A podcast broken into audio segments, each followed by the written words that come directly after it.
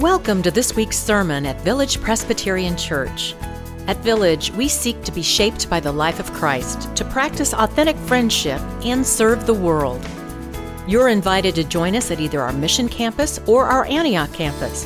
For now, we hope you hear a word for your own life in this sermon.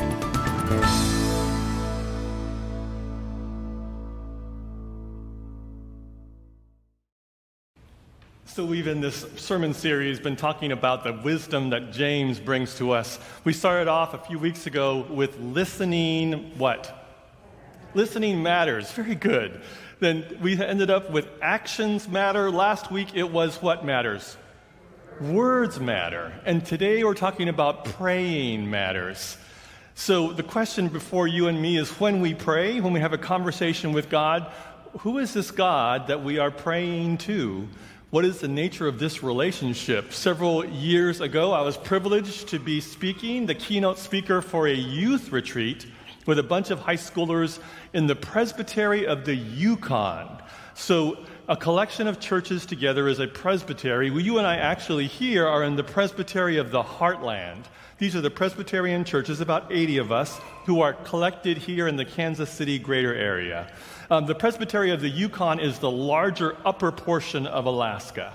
And it was a midwinter retreat. I didn't quite catch that in the invitation, but they flew me out there in February to go to a camp outside of Anchorage. What I remember, it was a great time. The young people were great, the adults were great. I remember it was really, really cold. so cold that they gave me a cabin to myself, which was very nice, but it had this little electric heater that was doing its very best, and it was an exercise in futility to try get that little cabin warm. So cold that on Friday night I slept in my clothes in my jacket in the sleeping bag they gave to me. It was a mummy bag, the kind where you can seal everything up except for your little face, right? And so I remember still lying there trying to sleep Friday night and breathing, and I could see my breath, thinking, it is cold inside. Saturday night, I was trying to sleep again, and about three in the morning, there was this urgent knock on the door of the cabin, knocking, knocking, knocking, and I said, What, what, what? And I could tell that the knocking was urgent, but it wasn't an emergency because this lovely young voice, a young woman's voice, said, Roger, you have to come out here. And I thought to myself, no, I really don't. because I'm inside and I'm cold. And she was urging. She said, No, no, you have to come out here now. You have to see this. And I said, because I'm not the brightest of God's children, I said, Outside? And she goes, Yes, you have to. And so I got up, and I remember as soon as I unzipped the bag, right, suddenly it got colder, and I thought, oh, golly. And then when I opened the door to greet her, the cold just confronted me, just slapped me in the face. I thought, oh, this is ridiculous. But she's really enthusiastic. She's all bundled up, and she's saying, You have to follow me. You have to follow me. And I'm like, Uh, I really don't. No, you have to. So she leads me down the hill to the shore of the lake around which this camp is built. The lake has long since frozen over. I am following her footsteps because I don't want to fall on the ice and the snow, right? February outside of Anchorage, Alaska. I'm following her and following her. I glance up and I realize the entire camp, pretty much all the young people and adults, are in the middle of the lake. And I'm thinking, these Alaskans are crazy. And people are oohing and awing, and I have no idea why. And then I get to the crowd, and she nudges me and says, Look up. And I looked up, and I've seen Northern Lights before, but I had never seen them like that. It was as if there were bars in the sky, right? Long strips of color in the sky. They were bright blue, and oranges and purples and greens and yellows. It was amazing. It was like it was like a curtain was draped across the entire sky, and it's as if God on the corner of the sky would grab the edge of the curtain and would shake it like this. And as the ripples went across the curtain, the colors would change, bright neon colors. And as we were there on the top of this frozen lake in February outside of Anchorage, one of the young men in the crowd yelled, you go, God! And we all cheered and we laughed and applauded. This is what happens when you pray. when you pray, the God of the universe, who created the northern lights, the God of the universe who created the subatomic particles that make up your DNA. When you and I pray, this God, who has lots to do, stops whatever God is doing and pays attention to you. James says praying matters. James in this verse says, Are any among you suffering? They should pray. Are any among you cheerful? They should sing songs of praise. So, Brooke, who is our director of children and family ministry, she reminds us that prayer is simply chatting with God. It's chatting to God, it's talking to God, not about God, it's just a conversation with God. So, who is this God that we pray to? This is the God of the universe, the maker of all things. And God attends to us. So, why is it that you and I pray? I have a real simple answer. Whenever I pray, I'm praying for healing, I'm praying for wholeness. So, James also says to us Are any among you sick? They should call for the elders of the church and have them pray with them, anointing them with oil in the name of the Lord. Are any among you sick? Do any of you need to be healed? Does the world need healing? So you've seen the pictures I have too. They're heart wrenching. There are women and men, children and young people who are terrified of what's going to happen to them. So they're doing everything they possibly can to leave Afghanistan. There were people who were holding on to planes as the planes were taking off and they fell to their death. The best hospital in the port city in western Haiti was destroyed by the earthquake last week. Our friend, ruling elder Dr. Ted Higgins, is there now safely. This morning, he sent a picture that was powerful.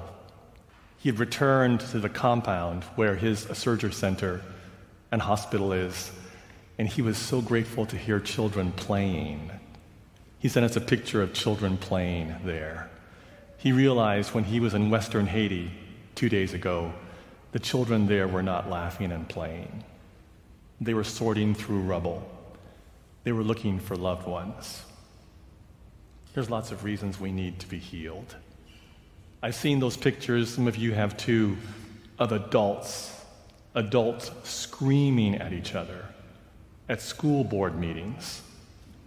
I've seen those pictures too of intensive care units that are filled again and exhausted nurses and physicians and physicians' attendants. I've seen the pictures too of people leaving homes in the American West, terrified of the fires that are coming upon them, afraid of what's going to happen. Will anything be left? James says, Are any among you sick? Then you should call upon the elders of the church to come and pray for you, anointing you with oil in the name of the Lord. Friends, James continues and says, The prayer of faith will save the sick, and the Lord will raise them up, and anyone who has committed sins will be forgiven. The prayer of faith will save the sick. We will be healed. And the Lord will raise them up. And anyone who has committed sins will be forgiven. It's why we say this prayer of confession every time we gather.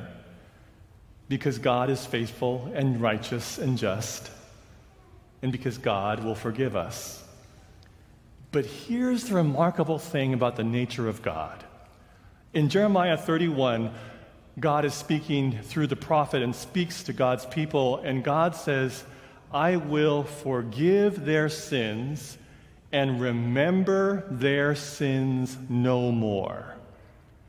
I will forgive their sins and remember their sin no more. That means God chooses to forget and forgive. It's one of the things you and I, as human beings, we really can't do. That we've been hurt, we've been betrayed. It's hard for us to forget that. We can forgive, but it's still hard for us to forget. But the God of the universe, do you understand this? The God of the universe chooses to forgive and to forget. So, whatever guilt you're carrying this day, whatever shame you're carrying this day, know this that when God forgives, God also forgets. So, when you die and go to heaven, and you greet God face to face, and you say to God, you know, that thing, that moment, that regret, I'm so sorry for that. God looks at you out of God's gracious love and smiles at you and says, I have no memory of that. I have no memory of that.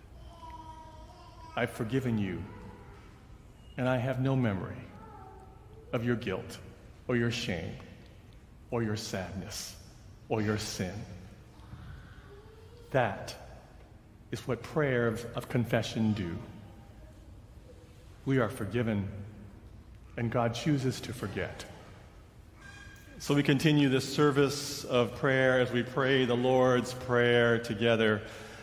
This is something that you and I have been doing for many, many years. We join believers for nearly 2,000 years who've been praying this prayer.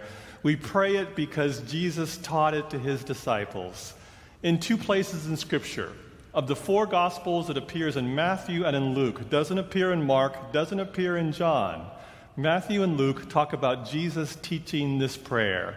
Oh, in Matthew's Gospel, in Matthew 6, Jesus is observing others praying. Uh, religious leaders, uh, former professors of seminaries, um, senior pastors of large churches in Prairie Village, Kansas, sort of religious, self important people. I can say that because he's not here right now.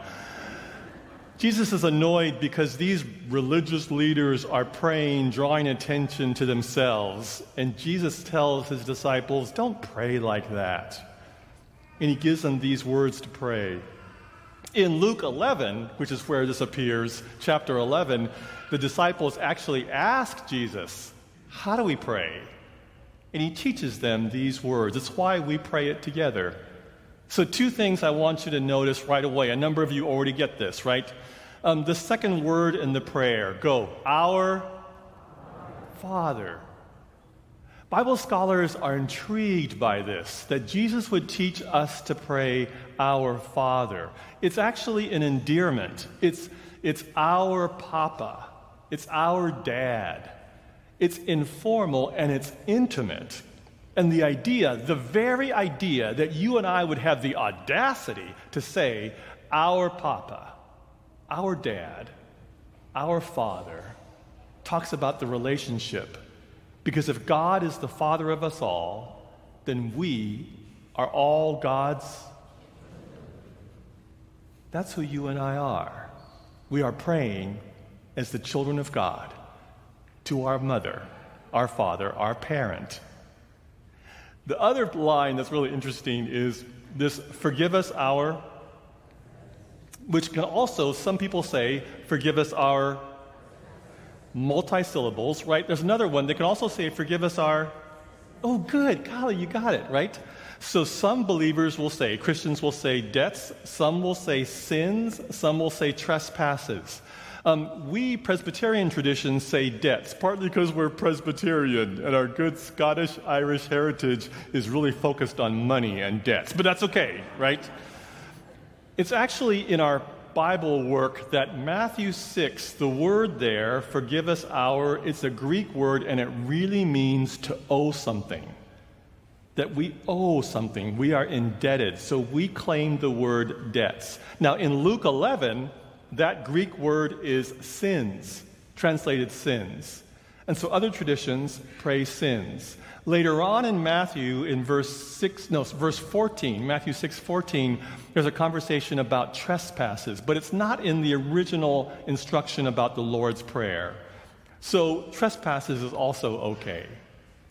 All we're saying is we owe something to God. We've sinned against God.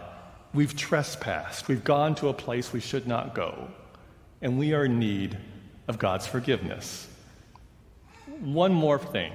You don't have to do this, but today, if you would, whenever I pray the Lord's Prayer, I've done this for 20 plus years. I don't know where I got this, but whenever I pray the Lord's Prayer, I take my hands and I hold them out. I rest them on my knees, or if I'm standing like this, I just stand here like this. And all I'm trying to do is symbol, symbolize to my body, signal to my body Roger, do your best to be open to the Spirit in this moment because you're praying the prayer that our Lord taught disciples. You're praying it after nearly 2,000 years. They're praying this prayer in Western Haiti today amidst the devastation of earthquake and a tropical storm. They're praying this prayer in Kabul. I know that. I told you this. One of my former students is a chaplain and he is serving right there at the airport in Kabul. And I know for a fact he led worship this day. And people gathered around him, women and men, and they prayed this prayer. So I invite you to pray with me. As our Lord taught us, open your hands. Our Father, who art in heaven, hallowed be thy name. For thy kingdom come, and thy will be done on earth as it is in heaven. And give us this day our daily bread, and forgive us our debts, as we forgive our debtors. And lead us not into temptation, but deliver us from evil. For thine is the kingdom, and the power, and the glory forever. Amen. So as we continue praying matters, this last verse in James 5:16. James says, "Therefore confess your sins to one another and pray for one another so that you may be healed." The prayer of the righteous is powerful and effective. James says, Therefore, confess your sins to one another and pray for one another so that you may be healed. The prayer of the righteous is powerful and effective. James closes his instructions about praying matters with these verses. Did you get that? That when we pray, we are healed. Healing happens. I think that's the purpose of prayer. American mystic and Trappist monk Thomas Merton, he was in a conversation with the interviewer, and the interviewer said to Thomas Merton, So, brother, as you have prayed all of these years, are you hoping to change God? And Merton smiled and said, When I pray, I'm not hoping to change God. When I pray, I am hoping that I would be changed. I'm not trying to change God. I am praying so that I would be changed, so that I would be aligned more to the Holy Spirit, so that I would know what God desires for me to do and to live, and how to love God and love others. So I was thinking about this nature of change, praying so that God would change us. And I came upon this amazing piece of research it's in a book titled How God Changes Your Brain. It's written by a neuroscientist named Andrew Newberg. Newberg has done a number of studies about God and the nature of the brain. He's a neuroscientist by training. He's brilliant. I've actually heard him lecture a couple of times now. Um, Newberg's most famous study is that he did a series of looking at the brains of Buddhist monks and Roman Catholic nuns. These religious men and women who have been praying in meditation for years. And here's what is so cool. What Newberg found, he did brain scans of them, functional magnetic resonance imaging, fMRIs, while they're in prayer, deep prayer, and he discovered that the part of the brain that pays most attention to ourselves, is most aware of ourselves, our own needs, our own concerns, during these deep meditative moments of prayer, that part of the brain in these monks and in these nuns actually is diminished. The heat blooms are not firing. The synapses are not connecting. There's very little activity happening in that part of the brain. What Newberg discovered is during those moments of deep prayer and meditation, the part of the brain that is attentive to the rest of the world, the part of the brain that watches and sees what's happening beyond oneself, the heat blooms there are exploding. The synapses are firing exponentially. And then Newberg had the insight to do brain scans of these monks and nuns after they'd finished their long prayers, when they were at rest. And he discovered that even at rest, in these brains, the part of the brain that pays attention to self is less active. And the part of the brain that pays attention to others and connects to the rest of the world continues to be more active. Newberg says prayer changes, rewires our brain. There's all kinds of evidence that when you and I pray, our pulse rate slows down, our blood pressure drops. Merton said, I don't pray to change God. I pray that I might be changed. Friends, when we pray, we are changed. Our brains are rewired. Our bodies are changed. So, one more thought. Thought. I taught on faculty, you know, for a number of years at Columbia Seminary.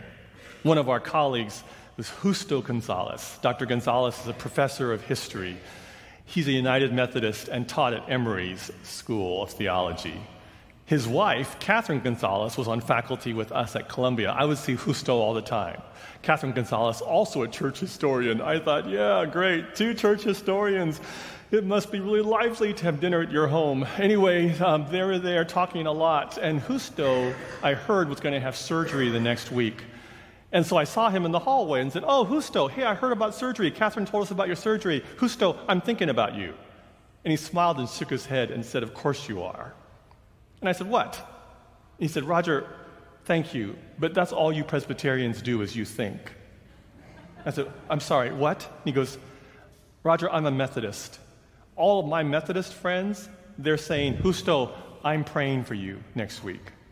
All my Presbyterian friends, you all say, Justo, I'm thinking about you next week. He said, Roger, I don't want you to think. I want you to pray. I said, Justo, that's what I mean. And he said, Then say it. Say, I'm praying for you next week. I said, Okay, I'm praying for you next week. He said, Thank you. Was that so hard? No, it wasn't. I've stopped saying that. I've stopped saying, I'm thinking about you. And I've started saying, I'm praying for you. Because praying changes us, it brings us closer to God, it aligns us with the presence of the Holy Spirit. So we finished now this series on practical wisdom from James. James reminds us that listening matters and actions matter and words matter. And today, James reminds us that praying matters too. Because the world is going to be changed. It'll be changed through you and through me by our prayers to the one who is attentive to us. So now unto God, who by the power of the Holy Spirit at work in us is able to do far more abundantly than we can ask or imagine, unto this one God be glory in the church and in Christ Jesus, now and forever. Amen. Thank you for listening to this week's sermon at Village Presbyterian Church. Learn more about us at villagepres.org, and we invite you to join us again next week.